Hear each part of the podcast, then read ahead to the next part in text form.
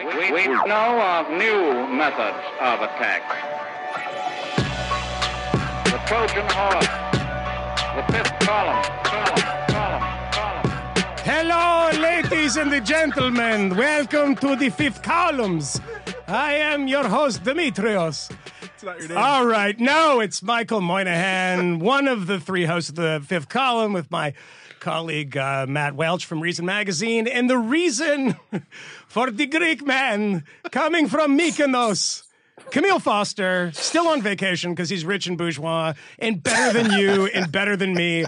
Camille, is it true that you're poolside? I am. I am poolside in Mykonos right now. Uh, just left. Just left. Just left Lindsay Lohan's fancy party, uh, and uh, feeling quite good. This is not the fancy party, my friend. um, and, and the vacation, have you taken a break from all of the hideousness of American politics? Or are you still reading and you can talk to us about this today? I was taking a break until you guys uh, let everything go to shit over there, Yeah, um, and I've. I've been getting emails and phone calls. Oh, could you could you please come explain uh, why people are so angry uh, and why it's not such a big deal? Um, just just nonstop. Uh, I keep telling them no, uh, but uh, I, I like talking to you guys. This is this is fun for me. Camille, I think you were the glue holding America's fragile uh, sense of peace and tranquility together. Were. and Were. uh, and once you leave, Uh, no, that's what I'm saying. You leave the country, and people just shooting at each other. Yeah, uh, today, the President Obama, we're doing this on a Tuesday. Uh, uh, said that we're all, you know, if we're honest with ourselves, we're all racists, um, and this type of stuff. So, um, That I- is I- a I- that's by the way, I would great rep- store from uh, Avenue Q. Everyone's a little. Oh, bit yeah, weird. exactly. It's If very I good. were the New York Post, I would that headline: "Obama admits he's racist" or something like that. like you know, we're all a bit a bit racist. Um, did did you Matt? Did you see the uh, the? I assume Camille didn't because he's he's doing better things than swimming and doing all that stuff. Um, did you see the Obama? I watched parts of it, and I I don't uh, generally uh, spend a lot of time uh, marinating in my own Obama hatred.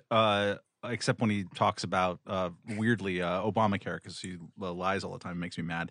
Uh, but uh, and and generally speaking, when he's doing his presidential soothing bit, um, I uh, I think he's pretty good. He just He he, yeah. hits he hits the guns too hard as a rule in those situations. But his amazing grace uh, in Charleston, I think, was the in many ways the high high watermark of his presidency. So that's the preface to saying I was really kind of pissed off uh, at watching even the little bits that I did here today and, and and here's why. He was at a funeral for five police officers in, in in the Dallas Police Department.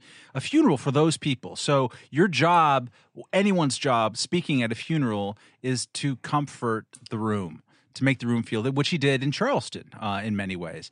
Um, he chose it to have a national conversation about race and policing, uh, including long bits, uh, even in the uh, the uh, the the partial bits that I watched um, kind of talking in a lectury way about how police have to really understand that Black Lives Matter or you know people who are criticizing police departments, um, you know, sometimes they go a little bit too far, but. Uh, uh, rhetorically, but they, you know, they want everyone to be good, and they're they're making legitimate criticisms out there, and we need to think about that. That is a strange message to be giving to the Dallas Police Department, not just because they had five of their colleagues executed by someone, um, but also because they're one of the five, ten leading police departments in terms of adopting criminal justice reform. as Radley Balko has pointed out uh, quite eloquently in the Washington Post. we I mean, had, um, I mean, five years ago at Reason, we had a, a big uh, criminal injustice uh, issue, and and granted, uh, that's not the most uh, original name, but five years ago, it felt really cutting edge.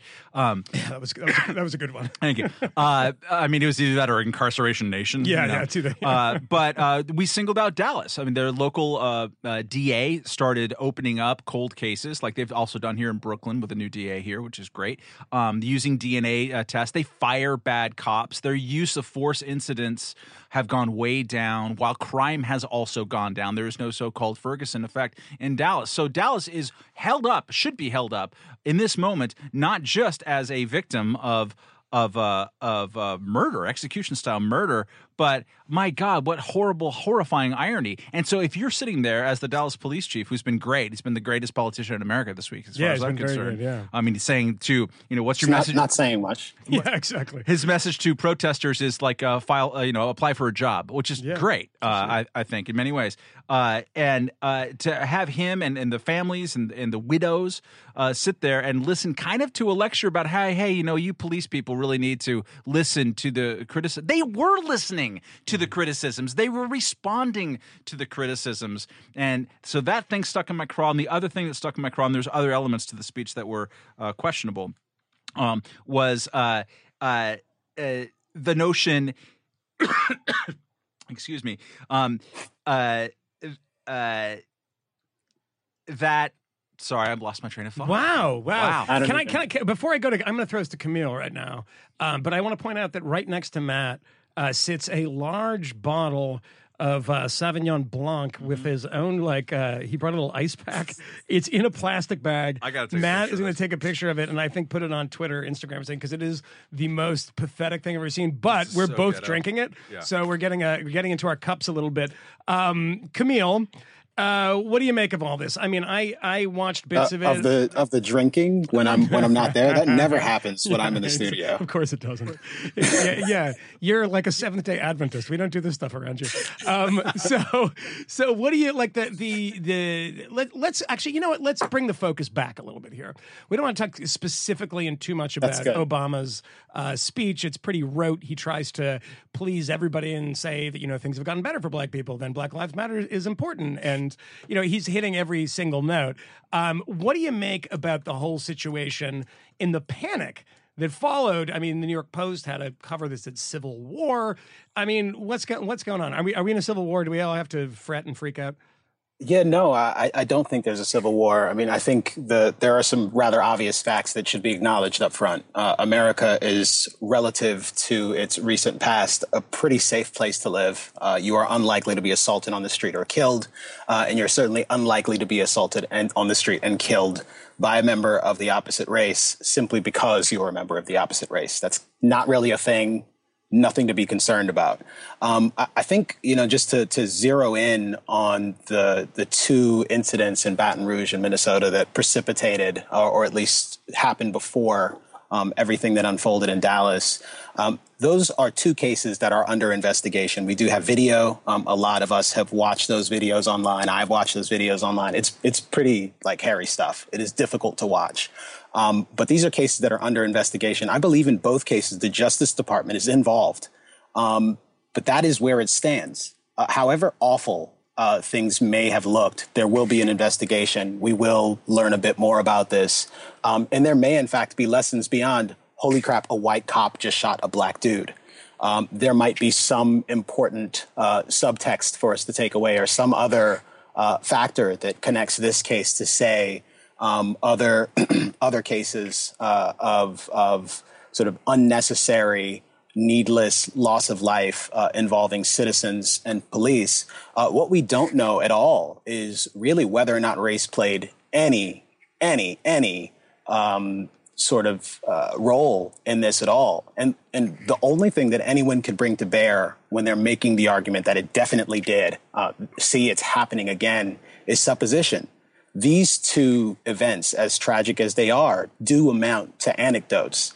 Um, and there are anecdotes that you can use to support sort of this well worn, um, broken in narrative uh, that black people are being hunted down and killed by the police. Uh, the real question is whether or not um, the facts actually support that. Uh, and that is a that is a matter of of some dispute, and, and we can get into that a little bit. And I think it's worthwhile to get into that a little bit. But the the truth is, no one knows. Like no one actually knows for sure. Yeah, everyone jumped into that without. I mean, you're right. It was the supposition was immediate. That wasn't questioned at all uh, as, as part of this. I remember the thing that I forgot, and I'm sorry for forgetting.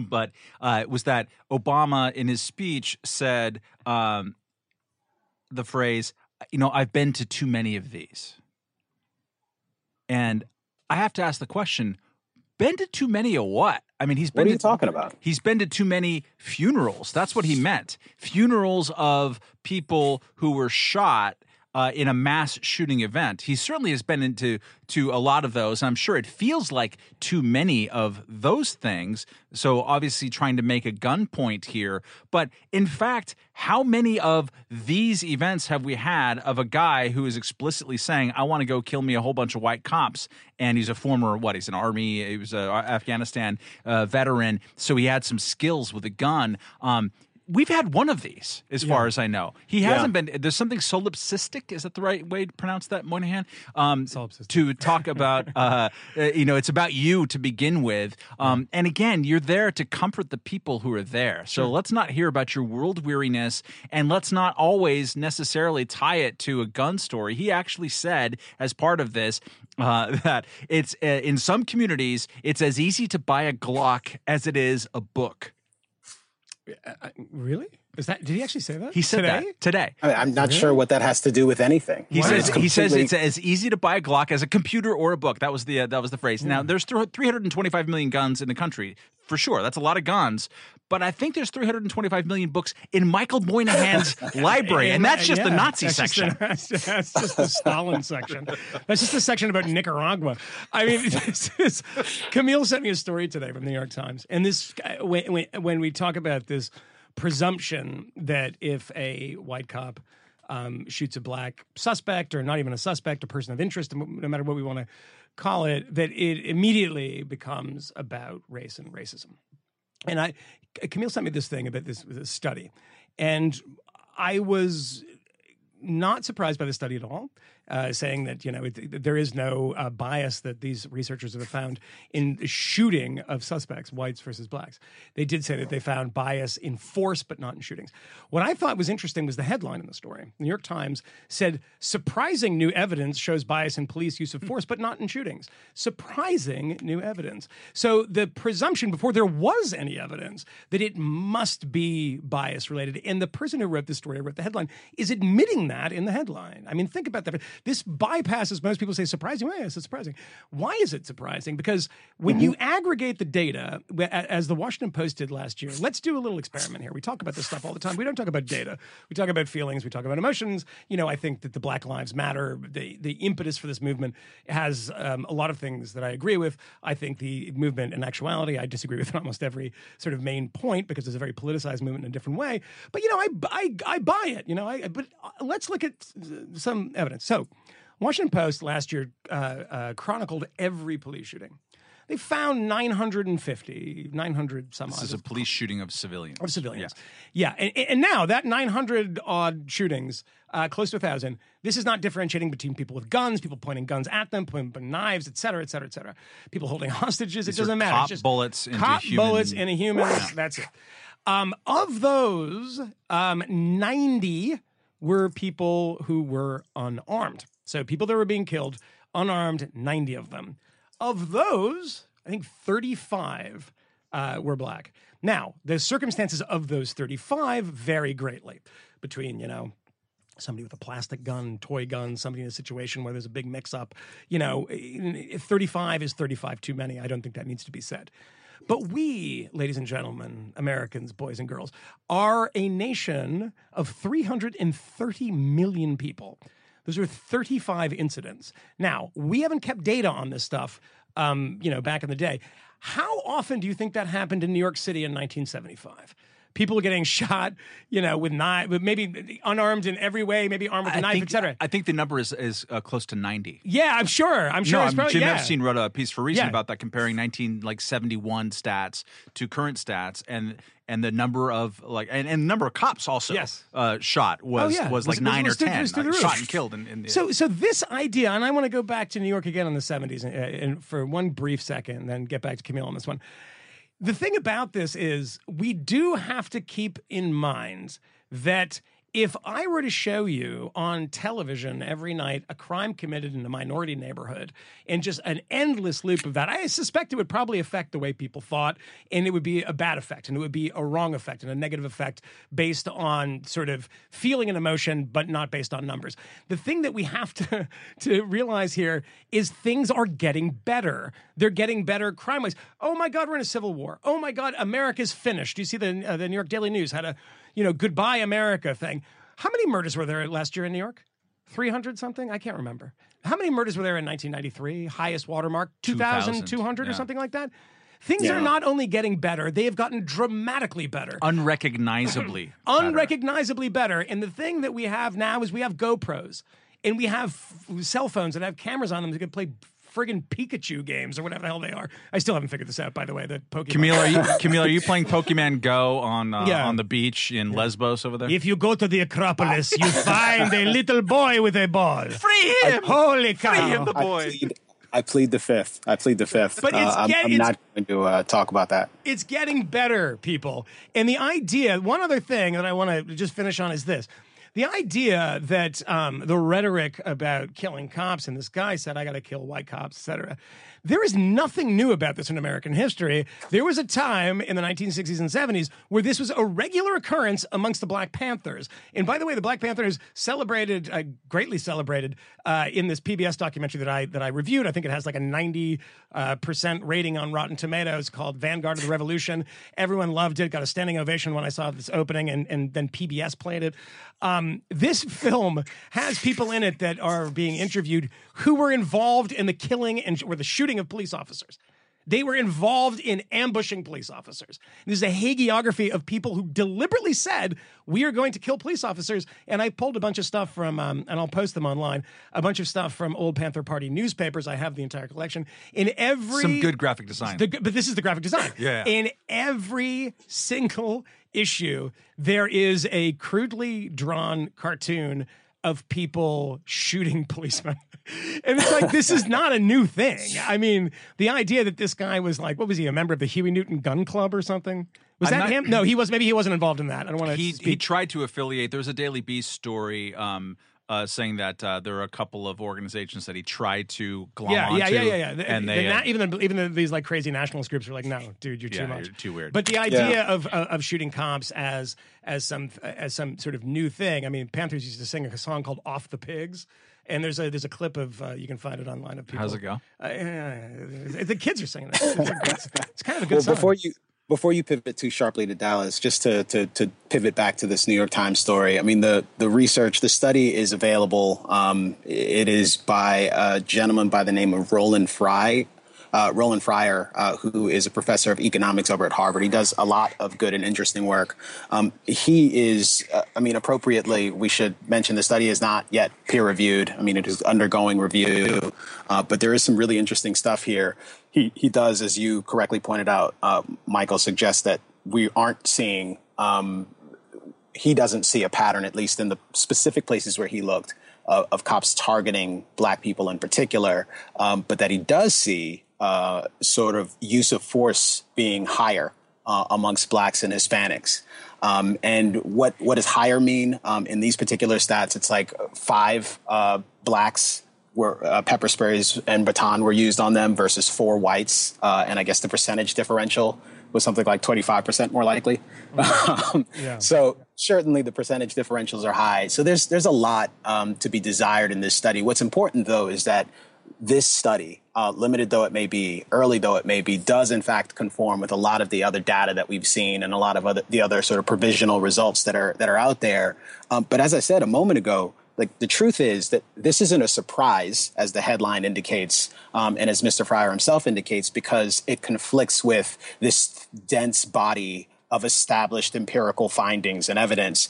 But it's a surprise because it contrasts so sharply with the established "they out here killing us" narrative, Yeah. with the "I can't chill because I have a black son" narrative, and the fact that that isn't an established fact. That all we really have again is supposition. Yes, blacks are killed more frequently, um, eh, disproportionately in terms of their percentage of the population, but they also are dramatically overrepresented in all of the various crime statistics, and oftentimes to a degree that is much higher um, than anything else uh, that somebody might bring up to try to demonstrate that there's some sort of racial bias at work here. Um, that's not to say that there isn't any racial bias. Let me not dismiss it out of hand in this particular context. I will, in general, uh, because I don't think I don't think that's really the problem. But let's not do it. Uh, the bottom line is, even if these numbers are wrong, you can't prove it one way or another. You can only suppose. And the fact that everyone is supposing in one particular way, um, I wonder if that doesn't have something to do with the fact that you do see, um, as Mr. Fryer discovers, uh, that there that there are more uses of force, more uh, pushing people against walls, using handcuffs, drawing weapons. Perhaps those situations tend to spin out of control, or at least get a, a, a bit more um, aggressive because the people who are stopped um, aren't simply stopped with a man, why me? What a bad day. Um, but they're stopped and it's uh, damn, I know why y'all messing with me. Y'all messing with me because I'm black. Um, that if you brought that to every single encounter, I mean, how much more high stress is every encounter? Even my best, like desired interactions with police are high stress.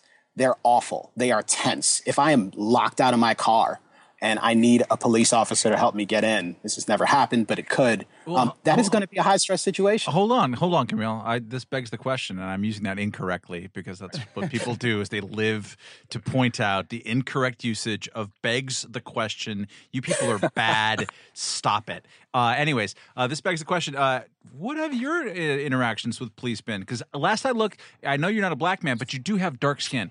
Uh, I do. And, and uh, so, what's what have your have you ever had a high stress situation dealing with a cop?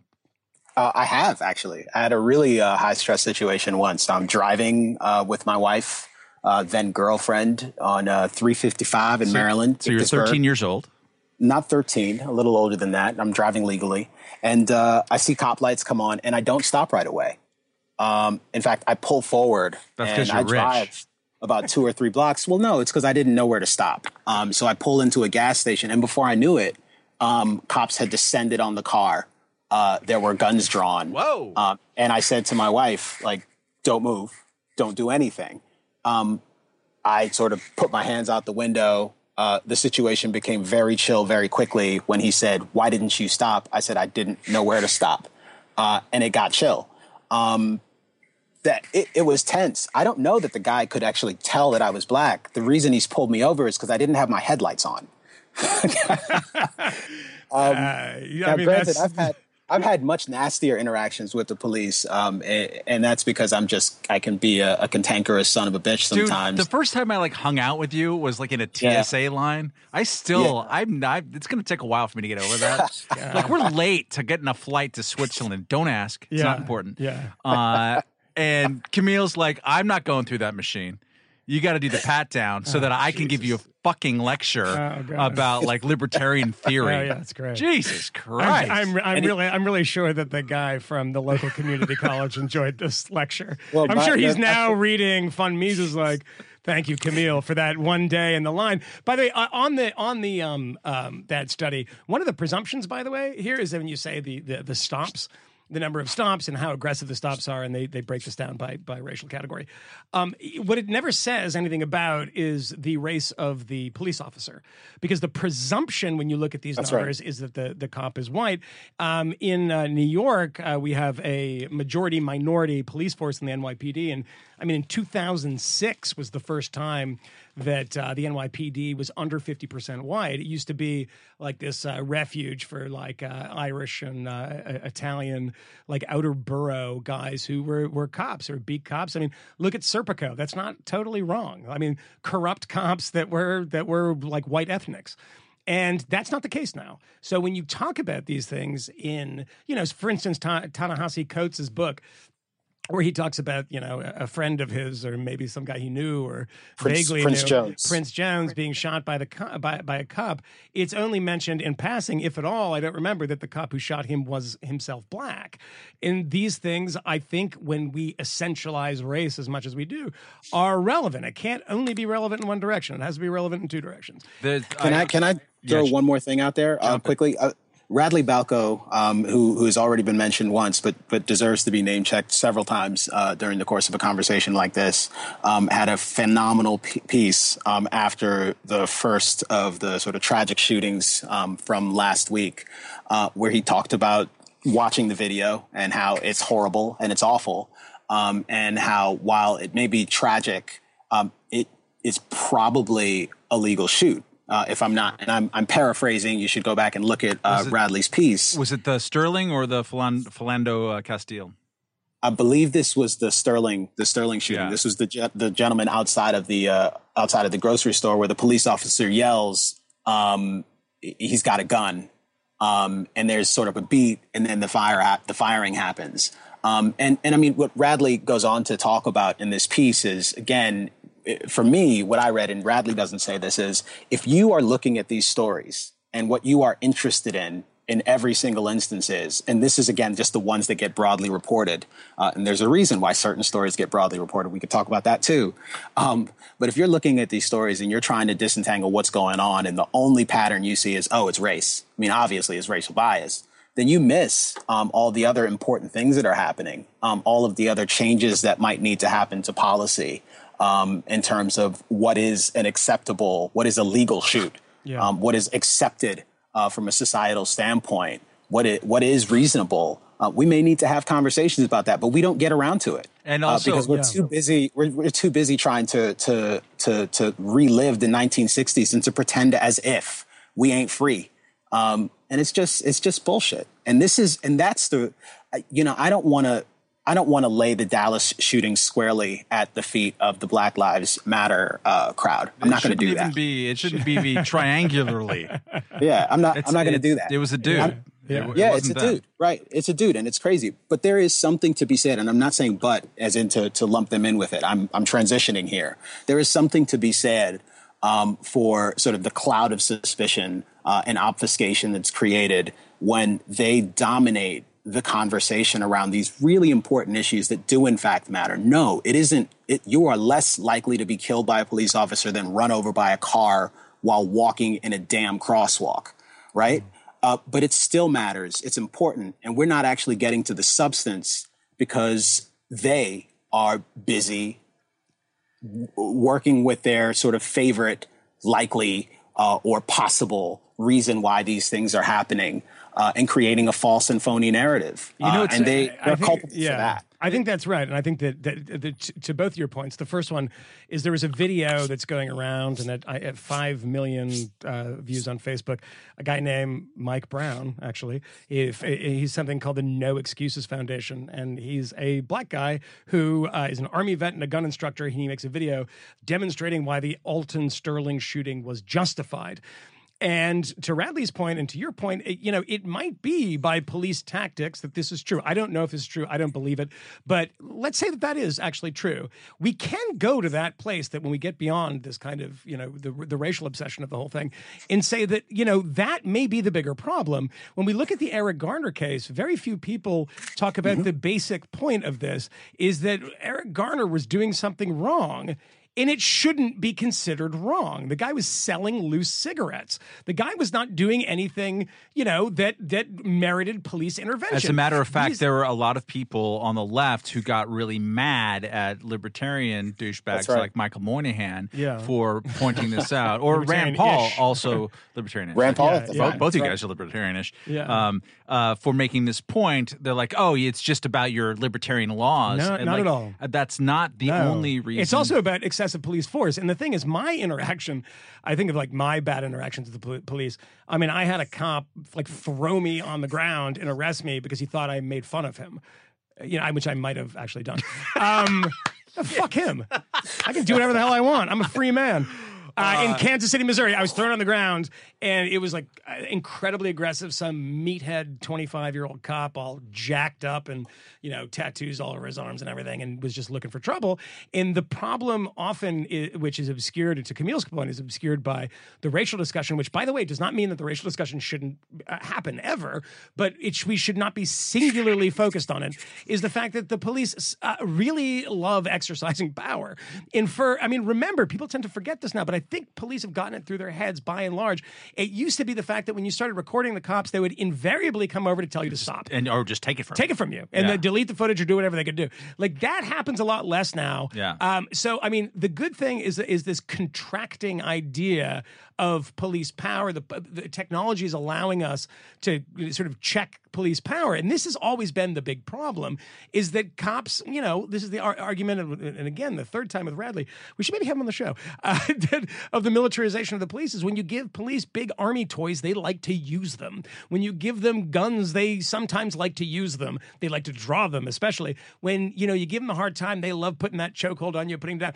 This isn't across the board, of course, but police power is sometimes the bigger problem. You know what's weird is uh, so I I go on MSNBC with some frequency, and I was on uh, this past weekend on Joy Reid's show, and I was on with some Black Lives Matter people, um, whose names I won't uh, mention because I will I will always uh, get them wrong, and uh, this is terrible. You know what I did? this is great. On, on this appearance, I was making the, the kind of points you guys are making, uh, focusing things on power. Uh, I actually made the, a, a point against hate crimes on MSNBC, uh, Oh, dear which God. was uh, and, and Did I they like- escort you from I the building? I survived, but in, in, as part of the hate crimes thing, I uh, instead I said instead of Dylann Roof, I call him Dylan Matthews. Oh my god!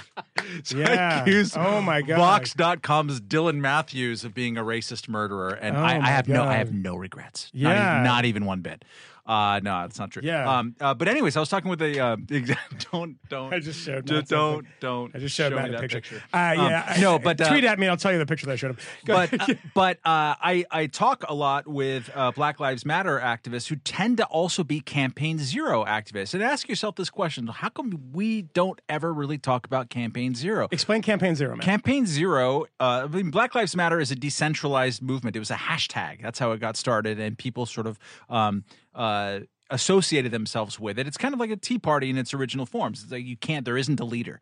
Um, not even DeRay is is the leader, despite his very glam uh, shot getting arrested in Baton Rouge, uh, which is pretty awesome. But um, but Campaign Zero is kind of the legislative arm of it. It is that's what they're trying to do in recommendations of cops, and those people do good work. They uh, came out with a report about 10 days ago, two weeks ago, talking about all the onerous police union rules that protect bad cops and, and, uh, allow things like in Louisiana, if you're involved in an officer involved shooting, um, you get to not be interviewed if you don't want to be for 30 days. There's like a cooling off period, that type of thing, which is kind of ridiculous if you think about it from an investigative point of view. So they do these good, and they and they're focused on issues of power and not just race. They're focused on the rules that protect, uh, you know, bad DAs, bad prosecutors, and bad cops of giving them a de facto or sometimes real immunity. They're focused on that kind of stuff, and and so I have these uh, conversations in the green room and the campaign zero people are super frustrated uh, precisely because the conversation isn't about lucy's. They get the lucy argument very much so. They're like hey look stop and frisk was a gun thing. I mean i had a very good conversation with a black lives matter protester about stupid progressives and their and how they love their uh, you know last week before all this stuff happened they were all talking about how can we make gun control stronger. Um, and when you make gun control stronger you increase the number of interactions pointless potentially violent interactions usually not but sometimes they are potentially violent interactions with cops. Uh, that's what stop and frisk is a gun control measure. That is the whole justification for it not even weed. That's what got the money from it. Uh, so it's this weird thing because it's called black lives matter which on one hand is a very potent in, I, in my uh, estimation a potent reminder of the dignity of individuals who for too often were ignored. And i can hear camille uh, you know clenching his retsina there but in terms of a of a of a media conversation Why do you break the grappa bottle, my friend? uh, it's a it's a it's a statement of the dignity of the individual, but it's also uh, it's shoehorning so much conversation, and especially when the conversations are around solutions. How do you fix it? Yeah. race has almost nothing to do with how you fix it. It That- really does. See, that's actually a very Although good the point. question Yeah, is ahead. whether those those kids are at at all interested in how you fix it uh, uh, either in any sort of meaningful sense. I mean, honestly, Matt, I mean, when I've had interactions with them, like occasionally we we start to get into solutions. When I try to get them to set aside um, their preconceptions uh, about what is obviously happening here from their standpoint. That is in quotes. You guys can't see me because I'm not in the room, but obviously is in quotes. Um, they, they're less interested. Um, and they really do view uh, people who aren't willing to put that front and center and talk about it as part of the problem. Um, so I, I, don't know. I'm, I'm, a little I'm a little concerned about that, and I also am very skeptical of the notion that those people haven't been paid attention to. They've uh, they've been holding the mic for a very very long time. Can can I say something that is going to make me sound like uh, I have to preface this because I suspect I'll probably sound like Bill O'Reilly or something here. I was just looking for something while you guys were talking, uh, and I went to the Black Lives Matter website, which is blacklivesmatter.com and there's a, probably this this this catch-all page called Get Involved, and this is the official Black Lives Matter organization founded by Patrisse Cullors, Opal Tometi, who I believe was in Venezuela. Racist. Well, she was in Venezuela. I remember her. She was in Venezuela supporting the Maduro regime, and Elisa Garcia, Garza, Elisa Garza, and on the Black Lives Matter home, blacklivesmatter.com there's a quote It is our duty to fight for our freedom. It is our duty to win. We must love each other and support each other. We have nothing to lose but our chains. A quote from Assata Shakur. If you don't know this already, she lives right now in Cuba. And the reason she lives in Cuba is she escaped from police custody where she was in prison for executing a policeman. So, you know, I mean, if the Black Lives Matter movement, what? I do not, I do not in any way, in any way, let me make this very, very clear, blame the Black Lives Matter movement in any way for what happened in Dallas because we people have to have consistency on this thing. You complain, complain, complain. When I see people on the, on the conservatives complaining, you know, this guy, this abortion guy, who shoots up the thing in, in, in, Colorado. The the rest of us aren't to blame. Okay, sure enough, he's a batshit crazy guy. The same thing is true here. but if you want to avoid this perception that you know you're just you know instinctively hostile to the police the blacklivesmatter.com webpage, which I just came across, this is not some, I'm not, you know, I haven't been saving this to say it. I literally just saw this, has a big fat coat quote from Assata Shakur on its homepage. Um, that is a bit troubling because Assata Shakur is um, a, a, cop killer. Like it's just legitimately a cop killer. Can I can I toss one more thing sure. out there on this? Uh, this is uh, a bit of a deviation, but you you reminded me of something. I've heard so many terrible, terrible arguments from uh, conservatives uh, in recent weeks. Um, and this is not not white conservatives, just conservatives writ large, uh, law and order conservatives who say things like, "Well, you know, if they, if Black Lives Matter, you know, they really ought to be concerned about black on black violence um, and and you know, black on black crime. That, that's the real issue." Um, I I find that phrase so intensely frustrating. And and first, the first point is don't go there. Like we don't have to. Uh, I don't know that race is the principal issue here. Doesn't really seem like that's the appropriate point. Uh, but the truth is that black on black crime and white on white crime, uh, crime is local. Like violent crime tends to happen within a community. Uh, and I don't know that the unique character uh, of black on black crime is that the perpetrator and the the victim happened to be black. Uh, black people aren't targeting each other uh, in in Detroit or on the south side of Chicago or in any other area where you have um, really high crime uh, and concentrations of of black people um, there. Um, I get it. I get the, the, the instinct to respond to a tribalist argument like Black Lives Matter, is a, a tribalist argument that no one actually disagrees with. No one thinks Black lives don't matter. That is important to, to note. Um, but it is really, really silly. I think, I think, there's probably some people that think that. It, well, there, there may be some, but no one likes those people. Yeah, well, they, yeah, those people don't actually have any power. I hope that's true. No one likes those people. Yeah. Um, but but but black on black crime and, and paying attention to to this this notion that you need to pay attention to black on black crime first. I, I do think it's absurd. I do think it's a distraction. There is something there is something that is happening in certain communities that makes them more prone to violence. Um, it isn't their blackness. Um, it isn't their whiteness uh, it is almost certainly something more meaningful than that. It might be their blackness or whiteness. You'll have to make that argument. I've seen zero evidence to support that. Um, I've seen a lot of reasons why the the drug trade, for example, is different in Chicago uh, than it is on like Wall Street in Manhattan. Um, and I suspect that that has a hell of a lot more to do with the, the level of and the nature of the crime that we see in certain areas um, than the race of those people. So it, it is a, I hate that argument. I find it deplorable. Um, stop using it.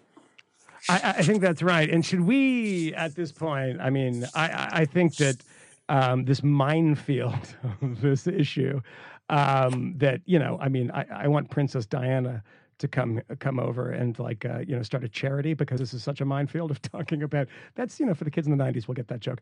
The, the this issue police shootings race etc um, i have seen it um, this week amongst friends amongst colleagues um, talked about in this very sort of this gingerly talked about to, to make sure that uh, uh nobody offends anybody else.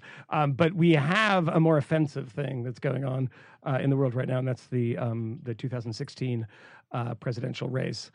do we want to talk about this? Should we? Should we talk about Veep stakes? Should we talk about Bernie Sanders with Hillary in New Hampshire in the woods today? Um, what what do we want to talk about, guys? Do do we? I'm kind of sick of it, you know? I want to talk about fucking Barbara Boxer. You want to talk about fucking her? Yeah, oh, it's time. Oh God, it's that's time. so gross. Um, uh, go ahead. No, uh, we uh, we actually have a, a, a limited uh, time frame here, um, sadly. Uh, but Barbara Boxer singled out my employer on the Senate floor today. That's an honor to, to praise them, right? Uh, she says uh, we're one of the sham groups that are funded by big oil. Oh, are you funded by big oil? By the way, is there little oil? Is there like a mom and pop oil that's like funding her? Well, I I've just been funding the Boxer campaign. The Boxers, like the Pelosi's, uh, are some of the uh, the, uh, the the the bigger families uh, in uh, the yeah. history of uh, California. no, these she name checked us along with the Hoover Institute and the, and the Pacific Legal Foundation, I think, as uh, one of these uh, organizations that are puppets of the big fossil fuel industry. Um, uh, she did this as part of a uh, a two day festival against free speech. Uh, by 19 Democratic uh, senators. It was called Web of Denial. They had hashtags, obviously. Web of Denial, and it's I think it's like time to call them out. And it was this heavy breathing exercise to say that there's a bunch of Koch brothers people and Exxon Mobil who are out there trying to uh, uh, make money by saying that uh, climate uh, change doesn't exist. You guys know Reason a little bit better than Barbara Boxer does. Barbara Boxer, by the way, Reason has been headquartered in um, California since 1971. So we're talking about a constituent. Yeah, and its science co- correspondent is Ron Bailey, who believes that climate change exists by yes. the way. Just want to point that out. That Ron uh, at the uh, a long time ago, and I really like Ron. He's a great guy, and a totally honest guy, and a straight shooter. And he was uh, skeptical 20 years ago, became less skeptical, and then he said, "Look, guys, the um, evidence exists, and and that's that." Period. End of story. Uh, so I, it's very strange that yeah. every single month. So what is the big argument from her here? Uh, there wasn't one. There wasn't one. The the argument There's was no that argument. we're one of these sham groups. Um, we get their big paychecks from big oil. Um, and do you then, get a paycheck from Big Oil? Uh, I don't. Okay. Um, uh, and uh, and she said that uh, uh, the we that the Reason Foundation churns out. Let me get the exact quotes here. It's very important. Um, uh, this is the one thing that's actually specific to reason in this whole thing. But there, there's three groups that she mentions and then like lumps us together with this whole thing. But then the Reason Foundation has been churning out materials to raise uncertainty. Okay. so Ron Bailey's been writing that climate change is happening, it's important, and man is causing it. And he's been writing that since 2005. Um, uh, yet we're uh, churning out materials that is uh, raising uncertainty. The problem with all of this kind of stuff, I don't really mind. I mean, it's funny um, that uh, that you get name checked like this, and it's also funny that the person who's su- supposed to be um, uh, representing you is uh, lying about you and saying that you're a puppet of, of uh, oil. We haven't taken money from ExxonMobil, to my knowledge, since 2006, mm-hmm. 2007, uh, maybe. I mean, my my my theory, my, my, my, idea on this. And by the way, we are up a very it's a very hard break tonight. Yeah, so we only have a couple minutes left. Yeah. But I would say this is that I don't care and this this everyone should always I think should should understand that funding makes no difference. And here's why funding makes no difference. You know, if the American Nazi Party funded a breakthrough diabetes study and it proved something that we had long suspected but didn't actually know. Now we have the proof. It doesn't matter. The thing is, can this stuff be replicated? And, you know, the idea that, you know, if Exxon funds something, if big oil funds something, if pharma funds something, we are a country in which other researchers will try to replicate these studies, and if they replicate them, we'll move forward and you know action or depending on you know whatever it might be in whatever field it is. So the idea, this I, I find this is so common amongst people. They say, "Oh, those studies are bought and paid for by so and so." Do you really think? That there is a conspiracy so immense, to quote uh, Senator Joseph McCarthy, that everybody is producing fake studies that all match up with one another based on some donation from some big mustache twisting evil billionaire who wants to destroy the planet. You know, if we say 99% of uh, scientists say X, well, that would su- suggest that 99% of scientists on, on, on, climate change are not corrupted by the money of big oil. The fact that only 1% seem to be corrupted by this would suggest that it's not that big of a problem. And what they say in their in their press releases and other things is that the impetus of this is that all this bogus sham science is blocking much needed action in the sen- in the Senate. What they're admitting no, is their own impotence. Yeah, that's not why. It's really not why at all. Look, the fact is, and I know some people say like, "Oh, well, you it's not a big deal." You say it's not a big deal, uh, but X number of people don't believe it's true.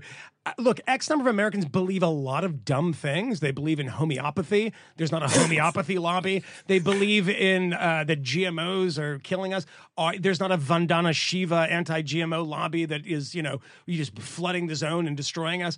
There is an instinct that Americans have to believe things that they want to believe, you know, whether there's a, a scientific consensus or not. So it doesn't matter how much money you put into it. It doesn't matter, you know, that six people pay eight billion dollars to to you know juice some study. People believe stupid things. It's actually the last piece that I wrote uh, for the Daily Beast, uh, explaining what I was trying to explain Donald Trump's rise, and I explained it by saying that you know people believe bullshit and they like bullshit, and there's no way of dissuading people from bullshit. Okay, we uh, we, we our engineer. We're being we're being uh, let out in wow. handcuffs here. He's they're white, really he's really these aggressive. white lives do not matter. No. God, I I think like if if he could see if it was if he's got the Skype in there with the video and can see that Camille's black, I think it's racist. Yeah, yeah. I think we should. I know Camille doesn't think Camille's not black. Well, yeah, but you know who thinks he's black? Everybody in Greece. My friend Camille Foster, we love you from the Mykonos. Have a bit of the ouzo, the punch the babies, save the EU, my friend. Thanks for joining us. Camille, you're going to be back next week, right? Uh, we'll see. I don't know. Oh, you, you better be because Michael and I are gone. So. Yeah, you, somebody's got to do it. We're going to be in Cleveland. We'll do a We're special show from Cleveland. We're going to do a special show from Cleveland. Oh, it's going to be we'll awesome. organize. It's going to be great. All right, people. Matt Later, Welch, guys. Camille Foster, our listeners, we love you, and we'll see you next time on the fifth column. We, we, we know of new methods of attack. The Trojan horse, the fifth column, column,